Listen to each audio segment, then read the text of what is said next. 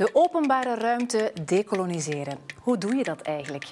Een groep experts heeft zich meer dan een jaar lang over dat vraagstuk gebogen.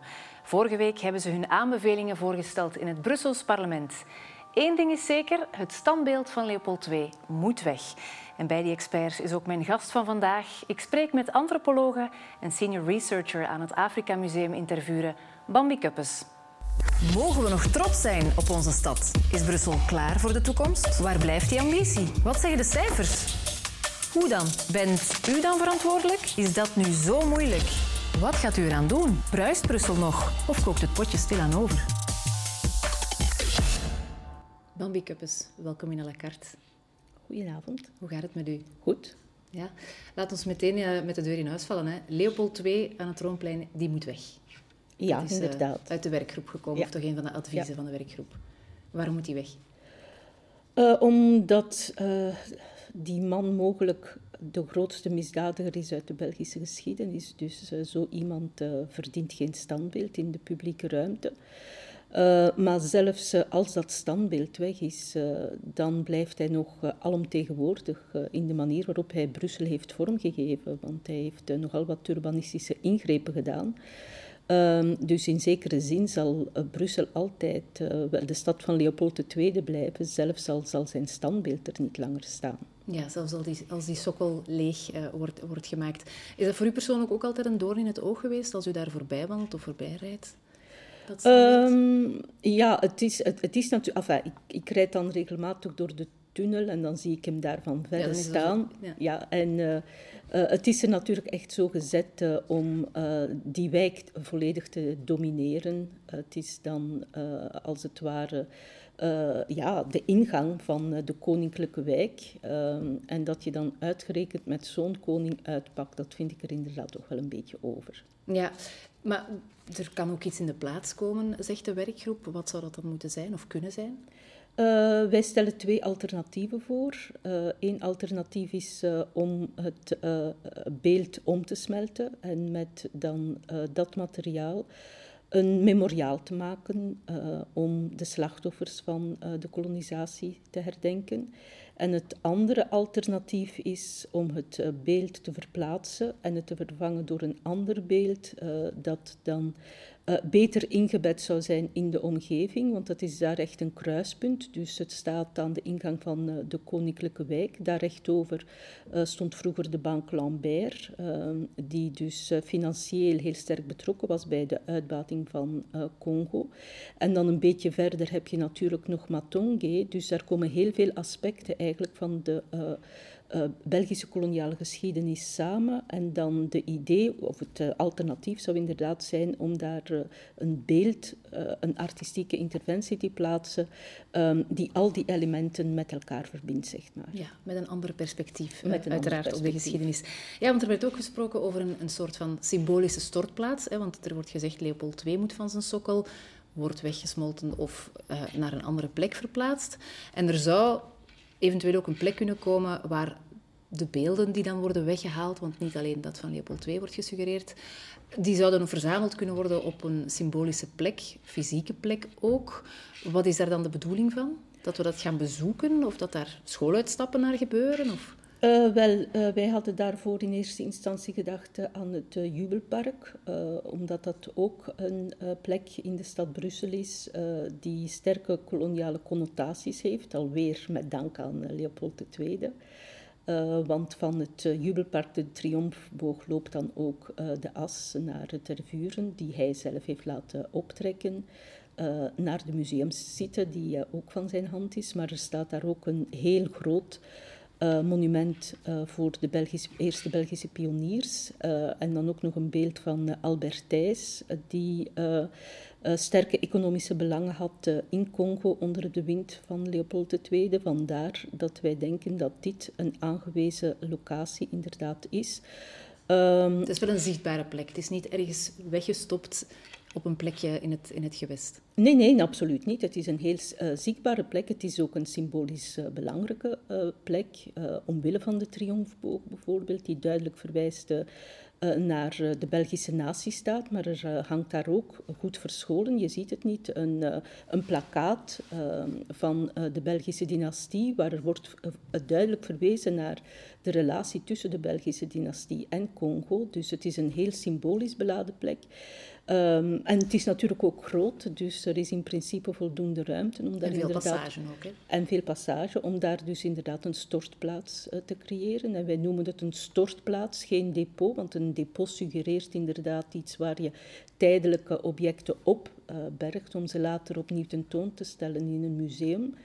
Um, Terwijl hier de idee is dat het eigenlijk gaat om afgedankte beelden waarvoor... dus ik zie nu zo een, een, een puinhoop aan uh, beelden van Leopold II en storms, et cetera. Uh, geen puinhoop, maar uh, in, in een stortplaatsopstelling uh, kan je bijvoorbeeld inderdaad zeg maar, het beeld naast de sokkel plaatsen, in plaats van het op de sokkel te plaatsen. of je kan het op zijn zij zetten, in plaats van het rechtop te zetten.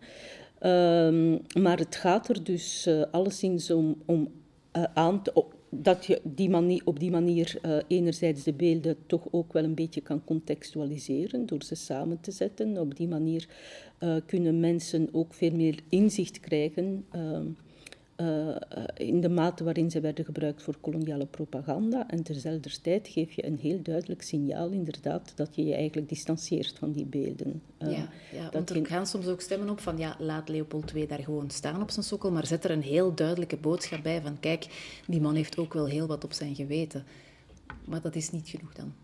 Uh, wij hebben alleszins uh, heel sterk aangegeven in het rapport dat wij uh, vinden dat uh, de contextualisering van beelden, dus met tekst en uitleg, dat dat een minimum is voor een groot aantal, maar dat dat voor anderen, zoals het ruiterstandbeeld van Leopold II, absoluut niet volstaat. Ja. Um, want het, ik zei het al, het gaat niet alleen om het beeld zelf, het, het gaat eigenlijk om de hele omgeving. En het is duidelijk uh, uh, daar gezet om indruk te maken, om uh, de voorbijgangers te overdompelen. Ja, het is, het is een imposant beeld. Hè. Precies. Je staan, ja, je kan er ook niet naast kijken. Je kan er niet naast kijken, dus dan moet de teksten die je erbij zet, moet bij wijze van spreken al zo groot zijn als het beeld zelf, om die mon monumentaliteit te doorbreken. Ja, maar je zou kunnen zeggen, want iemand heeft ook al gezegd van een beeld bekladden is eigenlijk ook geschiedenis. Misschien moeten we het dan gewoon niet meer opkuisen. Wel, um, wij zeggen ook heel duidelijk in het rapport, wij willen geen carte blanche geven uh, aan uh, voorbijgangers om, uh, om het even welk beeld of gebouw inderdaad te bekladden. Um, want dan begint het misschien met koloniale beelden, maar je weet niet waar, waar het eindigt. Maar terzelfde tijd um, hebben wij ook aangegeven dat het bij dit soort beelden, dat het niet gaat om um, zeg maar bekladden uh, omwille van vernielzucht, maar dat het een, een, manier is om uitdrukking te geven aan frustraties die er leven bij vele mensen. Ja, dat vandaliseren is niet altijd hetzelfde als een beeld bekladden. Of een beeld bekladden is niet altijd hetzelfde als vandaliseren. Wel, uh, vandaar dat wij, het, als we het woord vandaliseren gebruiken in het rapport, dat we het systematisch doorstrepen, precies om het onderscheid te maken tussen de manier waarop mensen inderdaad uh, graffiti aanbrengen, verf, uh, beelden of gebouwen bes beschadigen, gewoon uit verveling of, of uit vernietigingsdrang, terwijl het er hier inderdaad een heel andere reflex achter zit. Dus uh, dan vinden wij dat dat uh, in eerste instantie inderdaad uh, best mag blijven, om, omdat het eigenlijk het startpunt kan zijn van een dialoog. Ja, want dat is eigenlijk heel belangrijk. Hè? Van oké, okay, we willen die beelden weg, of we willen dat suggereren dat we die kunnen weghalen, maar daar stopt het uiteraard niet. Hè? En hoe moet België erover pakweg tien jaar uitzien? Wel, uh, wij hebben een aantal uh, uh, concrete aanbevelingen gedaan voor een aantal beelden, maar we hebben dus eh, eigenlijk ook een, een, een, analysekader ontwikkeld um, dat gemeente in staat moet stellen om zelf keuzes te maken. Um, dus waar moet je naar kijken? waarin schuilt het koloniale van dat beeld? Is het de persoon die verheerlijkt wordt? is het de manier waarop er op waarop Afrikanen op een denigrerende manier worden gerepresenteerd. Gaat het om het materiaal dat wordt gebruikt, zoals bijvoorbeeld voor het ruiterstandbeeld van Leopold II staat er, is er een plakkaat die zegt dat het is gemaakt met koper en brons ehm, uit de mijnen uh, in uh, Katanga. Die werden uitgebouwd door de Union Minière du Haut-Katanga. En er staat natuurlijk niet bij in welke omstandigheden die mijnwerkers moesten werken. mogen bijgeplaatst worden En dat is, het, dat, is het, dat is het minste ja, natuurlijk. Hetzelfde ook met bijvoorbeeld een aantal Art Nouveau-huizen, die... ook verwijzen naar, naar Congo of waar er materiaal gebruikt is, dat wordt eigenlijk ook niet meegedeeld. Dat is ook een suggestie van de werkgroep, hè, om dat dan erbij te vermelden bij bijvoorbeeld Heritage Days. Wel ja, dus uh, het, het, het, meest karakteristieke voorbeeld is het Hotel van Eetvelde, het meesterwerk van eh, Victor Horta, dat eigenlijk is eh, opgetrokken. Um, als uh, koloniaal propagandamiddel. Uh, dus uh, dat zit inderdaad barstens, barstens vol ivoor en hout uit Congo, maar ook motieven die verwijzen naar Congo, ehm, olifanten enzovoort enzovoort. En dat allemaal in die grote ontvangstruimte die eigenlijk centraal staat in dat ja, gebouw. En dan wordt er vaak wel over Art Nouveau gepraat, maar eigenlijk niet over de, de geschiedenis waar het ook mee verwant is. Precies. En um, dat is natuurlijk een, een, een, een, veel complexere materie dan een beeld, een standbeeld, dat uh, uiteindelijk één enkele persoon letterlijk en figuurlijk uh, op, een, op, op, een piedestal plaatst. Ja. Uh, dus zo'n gebouw is natuurlijk veel complexer en het is natuurlijk absoluut eh, niet de bedoeling dat het hotel van Eetvelde wordt afgebroken. Nee, dat heb ik ook begrepen, dat dat niet de bedoeling is. Maar is Brussel dan een soort van laboratorium, misschien voor de rest van het land? Want bon, Oostende bijvoorbeeld heeft ook nog heel veel uh, ja, uh, sporen uit de koloniale tijd. Het is ook opgetrokken uh, door Leopold II.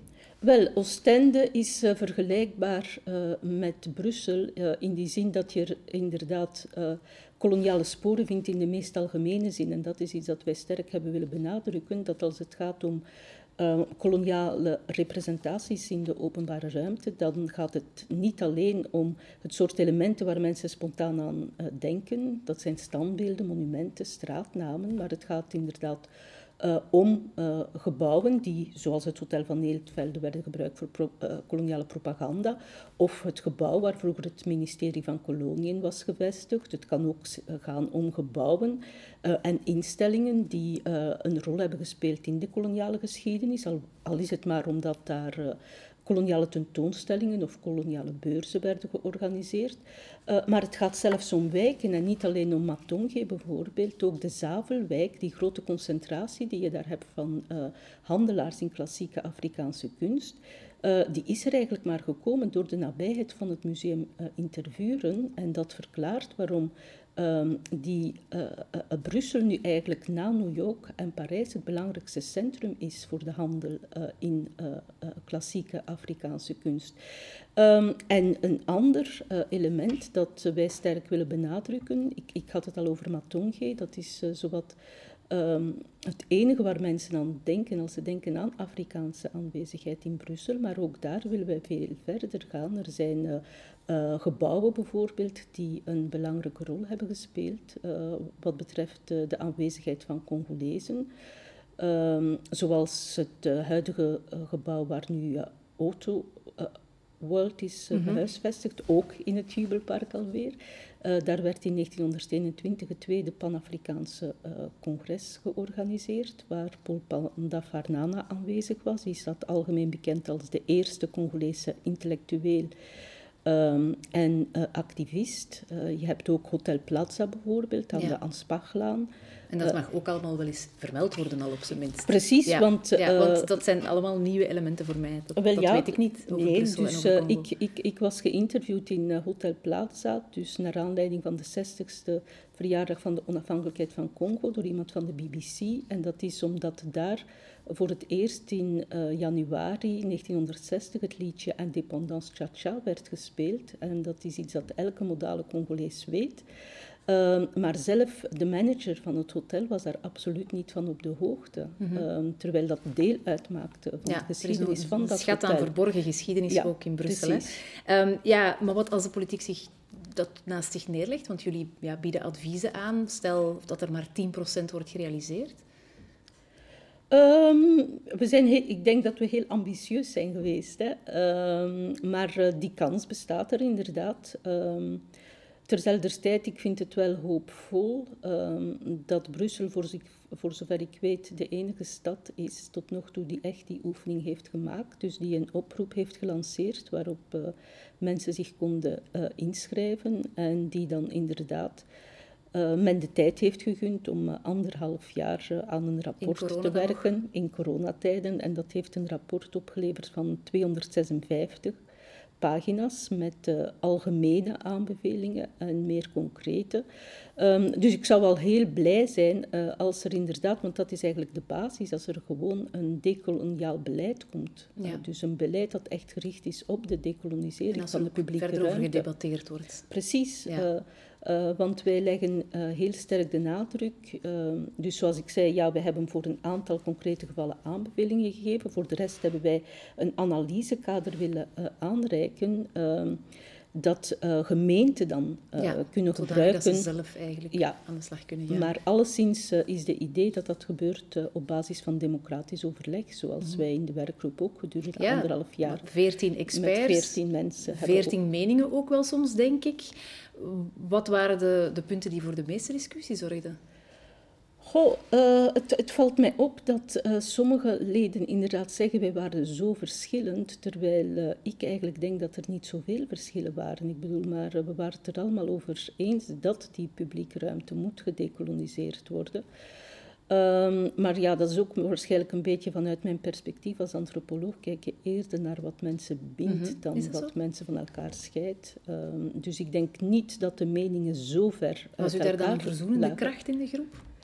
Nee, dat is, nee, nee, nee, nee want ik, ik, ga me niet opwerpen uh, als... Ik, ik bedoel, maar ik was één expert onder, onder velen, maar het komt er gewoon op aan dat je dat je met elkaar in discussie gaat, dat je naar elkaar luistert en dat je probeert tot een consensus te komen. En dat hebben we uiteindelijk ook gedaan. Dus het rapport is uh, geschreven door uh, alle veertien leden en ondertekend door ja, alle 250 leden. pagina's, dat is ook niet niks hè, om consensus over nee. te vinden. Dus uh, er is blijkbaar meer um, ruimte voor nu, of de, de tijdsgeest is wat rijper.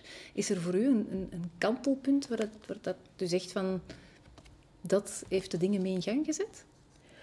Um, ja, het is natuurlijk de internationale context. Hè. Zo, zo is het altijd. Dus, uh, want het is natuurlijk uh, iets dat al heel sterk leeft, uh, zeker bij mensen van Afrikaanse uh, afkomst. Ehm, maar dat uh, eigenlijk niet werd opgepikt door de mainstream media um, uh, voor de afgelopen jaren. En vooral Black Lives Matter heeft daar een sterke impuls gegeven. Want een paar jaar daarvoor uh, had je bijvoorbeeld ook al uh,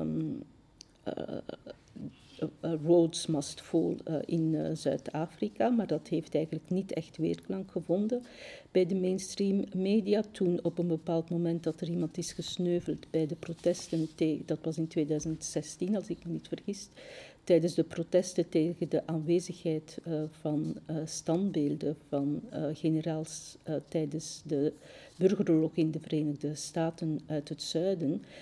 dan is die discussie even overgewaaid naar Vlaanderen, maar dan... maar ook niet genoeg opgepikt. Nee, want dan, dan, het, het begon dan met koloniale standbeelden, maar dan heel snel ging het eigenlijk over de aanwezigheid van uh, straten die verwijzen naar uh, Cyril Verschaven, dus de Tweede Wereldoorlog. Mm -hmm. um, dus het is eigenlijk echt pas vanaf 2020 dat die discussie is opgepikt door de mainstream media. En zelfs dan nog um, vind ik dat het. Um, uiteindelijk heeft het heel weinig opgeleverd. Er is nog maar heel weinig veranderd. Ja, er is nu een Lumumba Square in, in Brussel. Um, er zijn, uh, denk ik, ondertussen twee straatnamen. Uh, twee straten die naar Lumumba zijn vernoemd in Wallonië. Terwijl, als ik me niet vergis, sinds de publicatie van de handreiking van Bart Somers, denk ik niet dat er nog een Leopoldstraat of Laan van Straat van naam is veranderd. En daarvoor waren het er ook maar twee of drie. Dus uh, er beweegt eigenlijk heel weinig. Gaan. Hartelijk dank om naar à la carte te komen. Graag gedaan. En dat was à la carte voor deze week. Lucas die is er opnieuw na de krokusvakantie.